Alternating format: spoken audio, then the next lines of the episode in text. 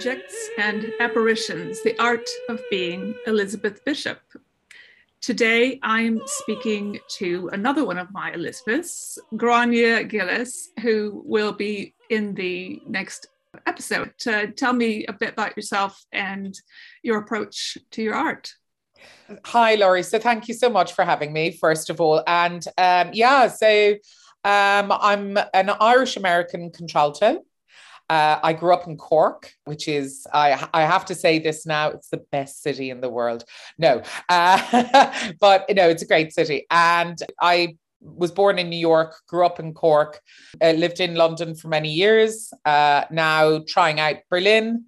Mainly, I guess, um, wow, to put uh, a label on myself, uh, someone recently called me an artist and activist. And I think that's probably as close to the mark and succinct uh, as it comes. I trained as an actress at Bristol Old Vic Theatre School. Um, I've uh, done a series on women composers for RTÉ Lyric FM uh, back in 2000. And just very interested in politics and the way the world runs, um, and in terms of using arts as a medium to uh, for, as a call really for political action. I think that's always very interesting to see. Uh, I'm passionate about uh, everything to do with 19th century opera onwards. um, and I love new works as well. So that's uh, that's kind of my wheelhouse, as it were, vocally. Uh, love, also love Handel. Funnily enough, I when I was at university, I did a music degree in University College Cork. Uh, so when I was there, I sang a lot of Baroque and jazz, and also I composed. I won the uh, Capriccio composition competition, quite difficult to say today for some reason.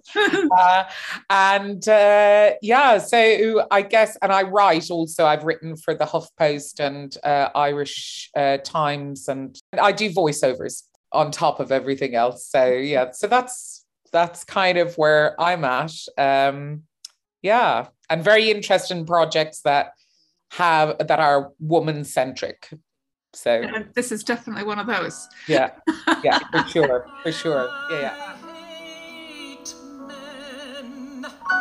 You and I met on a march, on the Women's March, because you'd organised uh, a group of uh, women to sing.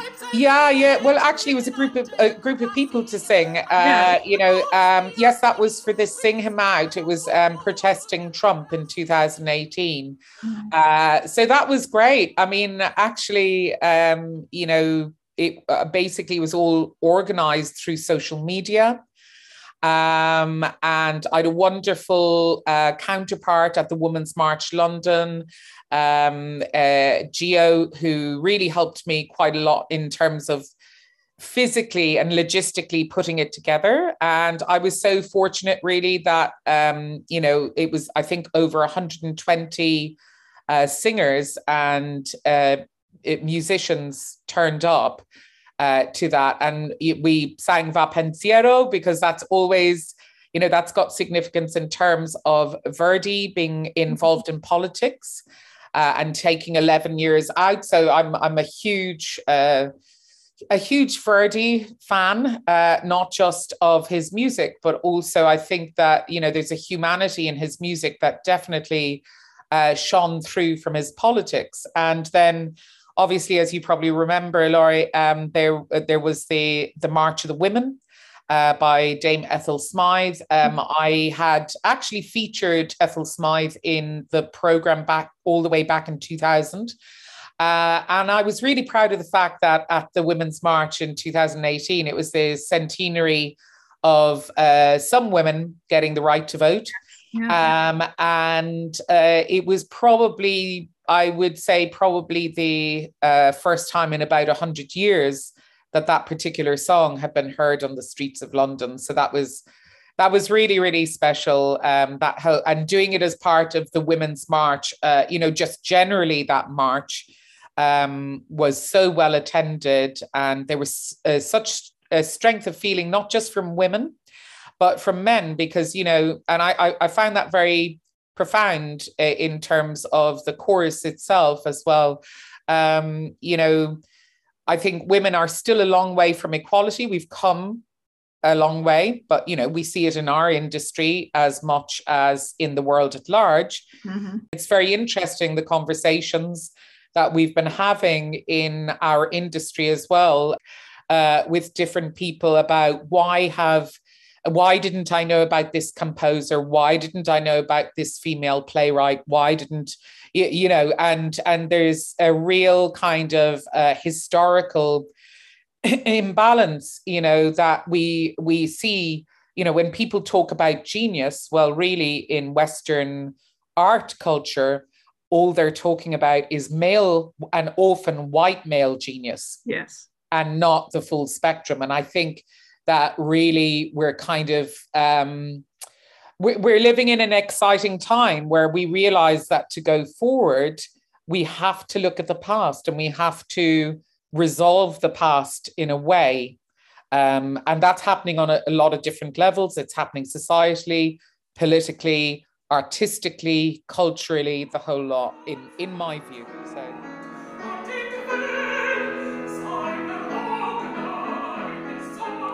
Before I asked you to become involved in this, had you heard of uh, Elizabeth Bishop and were you familiar with her work? Um, not at all. I mean, I'd come to see your show. Um, I, I think you did a kind of a, um, a a rough version of the show at Tete a Tete, if you remember, yeah. because I was actually there to see um, another friend of mine in a show, and then ended up staying for three shows uh, which was which was great. Yeah, no, I mean, even as I mean, this this speaks to how much really um, that we are brainwashed by society and how much of women's history is hidden and forgotten. Because even as someone who has always been deeply interested in women as a part of history, even as a child, I was more drawn uh, to things like Little House on the Prairie, Laura Ingalls Wilder, Anne of Green Gables, very female centric, Little Women, Louisa May Alcott, mm-hmm. um, you know, uh, which I think a lot of, you know, young girls of my generation were. Um, but even that, you know, I was out on feminist marches from a very young age, like age 17 onwards and whatever. I had never heard of Elizabeth Bishop. Um, and, you know, she very much comes um, across, you know, reading about her uh, as someone who was very significant in her time. And I, I, have had an interesting conversation actually over the weekend with some people here in Germany, um, one of whom specializes in uh, women composers. And I was actually singing on a workshop um, that she was doing. And um, it wasn't the first time that I'd come across women who were very celebrated in their lifetime and then a little bit beyond, uh, but because they'd no one to champion their work in the concert halls and the opera houses. For example, my my dad, who uh, he grew up in the 1940s and 50s in New York, and he had a an encyclopedia called The World of Music, which we have at home. And I was just leafing through it recently when I was at home and uh, came across the names of Ethel Smyth and Germaine Tailleferre. And I was like, oh, and they were being described as, you know, prominent British composer, blah, blah, blah. Um, and I thought, so she was well known mm. in, in her time in the year 2000, when I did the series on women composers, no one had heard. I mean, this was one of the remarkable things about my program when it was put on Lyric FM and RTE. Uh, no one had heard of Ethel Smyth. Wow. At all. Yeah, she had just been com- almost completely forgotten. And um, I, I, I, I think that's a big thing where, you know, it's very clear that patriarchy will not champion these women beyond their lifetimes. And it's also very clear that during their own lifetimes they they've had to do a lot of championing of themselves. Uh, you know if you look at pauline viardot for example in the 19th century uh, she was championing her own work getting it put on etc. Um, and same with Smyth, and same with pretty much any other woman composer. Same with the writers as well. Um, but you know, once they die, it's that championing kind of dies with them. Mm. And we were discussing the importance actually of not not allowing that to happen. Because um, I, I think it's great that like a whole load of uh, there's been a whole buzz around women composers and you know doing new works etc uh, there's one that the royal opera house is doing on international women's day. But actually i think what we need to push for as women in the industry is also uh, getting you know more more works uh, actually programmed uh, that are of historical interest, yes. not just the new stuff. And I, I think I think with people like Elizabeth Bishop, I mean, you know, she, she won a Pulitzer, didn't she? Yeah. Uh, you know, and I mean, I the equivalent of the poet laureate in the United States. I mean, yeah, yeah, that, yeah. That position. She was very successful in her lifetime, and you know, as, as successful as a poet's ever going to be. Yeah.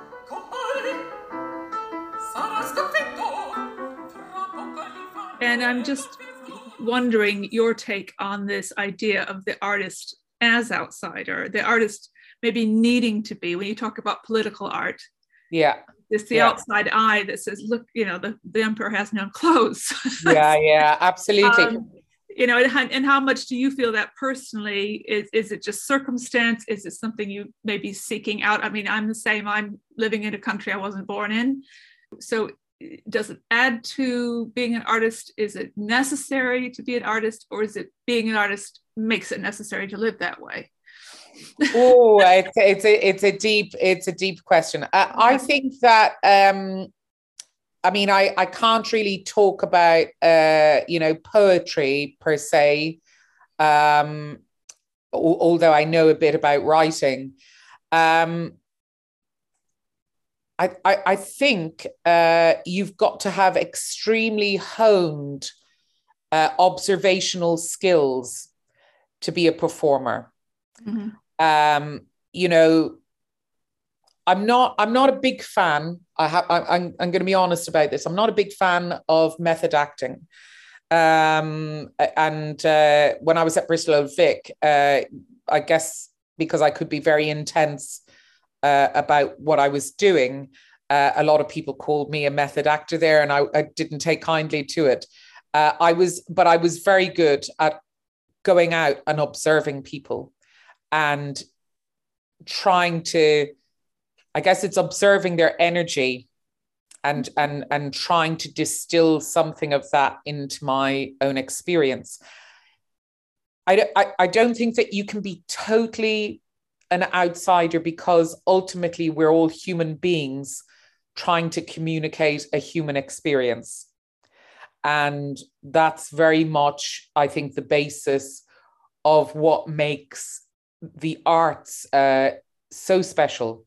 You know, whether it is visual, whether it's uh, the written word, whether it's uh, performative, interpretive, uh, creative it's a balance isn't it? It's it's like everything in life.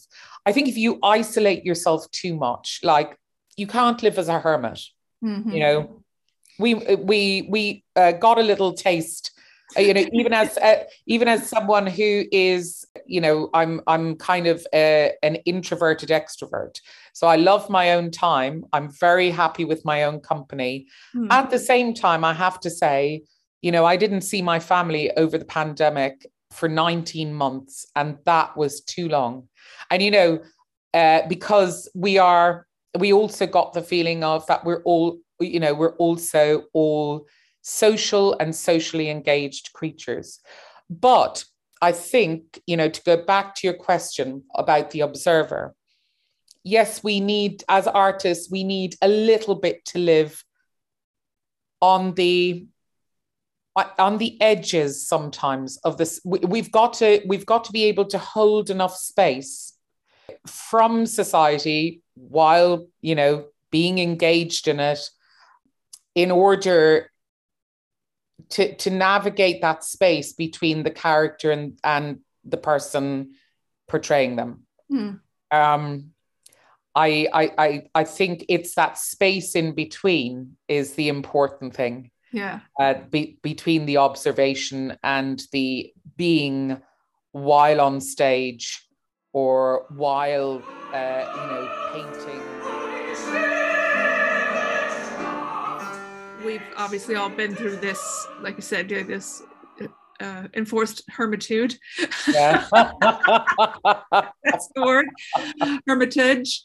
And, you know, as uh, you know, we're, we're, both opera singers amongst the other things that we do, and it's a live art form. It, you can't really get away from that.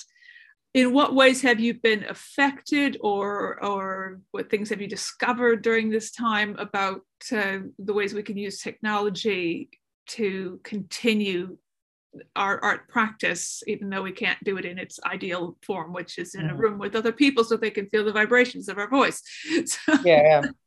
Well, you know, I, I, I, think it's a kind of an interesting thing uh, because it, it's something that we've had to really, um, yeah, we've had to really contemplate, haven't we, in a way that we didn't. But I, I just want to point out that, you know, um, even prior to the pandemic, you know, one of the greatest resources um, for opera singers, uh, I think, ever invented is YouTube. Mm. And, you know, which gives us the opportunity to see people like Marian Anderson performing live. Yeah. Yeah. Uh, you know, and, and, and I don't feel any the less. Uh, I mean, maybe I would have felt more had I seen Marian Anderson live, but I feel so grateful to be able to see someone like her you know, on uh, online. Also, you know, Leontyne Price, her last performance at uh, at the Met singing "O Patria Mia," and I, I think that probably there's there may even have been a lot more gained uh, by seeing this on video and seeing it so up close. Her reaction, it, it's a phenomenal. Her farewell to the Met. Yeah, yeah and she sings Aida and she sings Patria Mia. And there's just like she, you can see she's a little tear is struggling to get in there, but she's holding it together. Um, you know, so I mean, I think personally, I think I got involved with a lot of projects in a lot of different ways in that first year of the pandemic because I was just like, I need to be involved in something. Yeah. And suddenly like creative juices went into overdrive and I was like, yeah, let's let's let's try this, let's try that. And I think, you know, what left me a little bit, which was a good thing, was the fear of being crap. And I think I think that that was kind of awesome in that first year.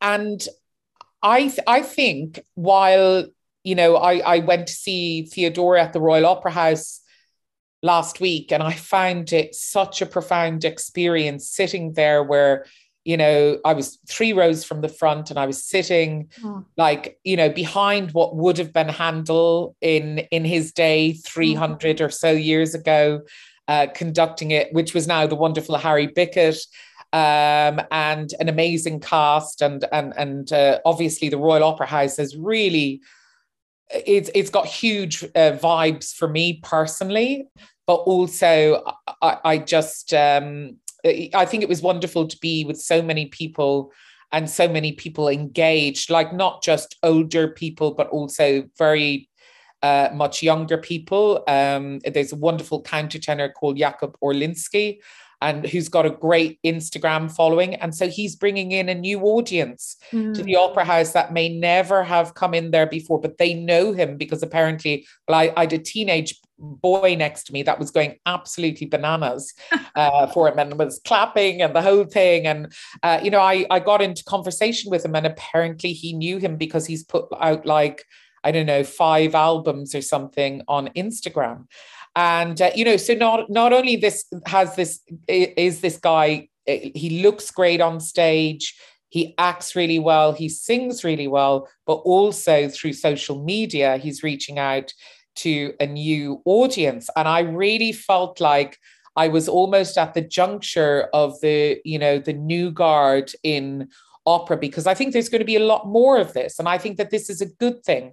There's also another, if you haven't seen it, there's a wonderful YouTube link of uh, people from uh, different cultures, different tribal cultures seeing opera for the first time. I totally recommend it.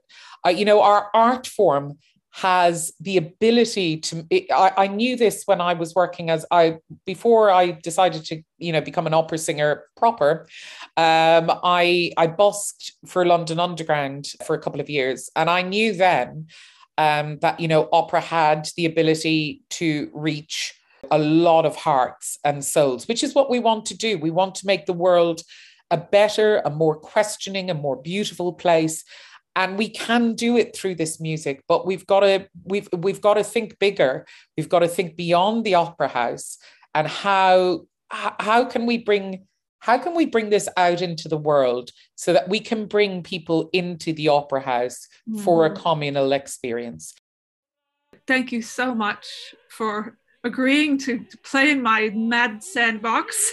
oh, it was, it was such a privilege. You you know that I love a mad sandbox. I can't resist it. That's uh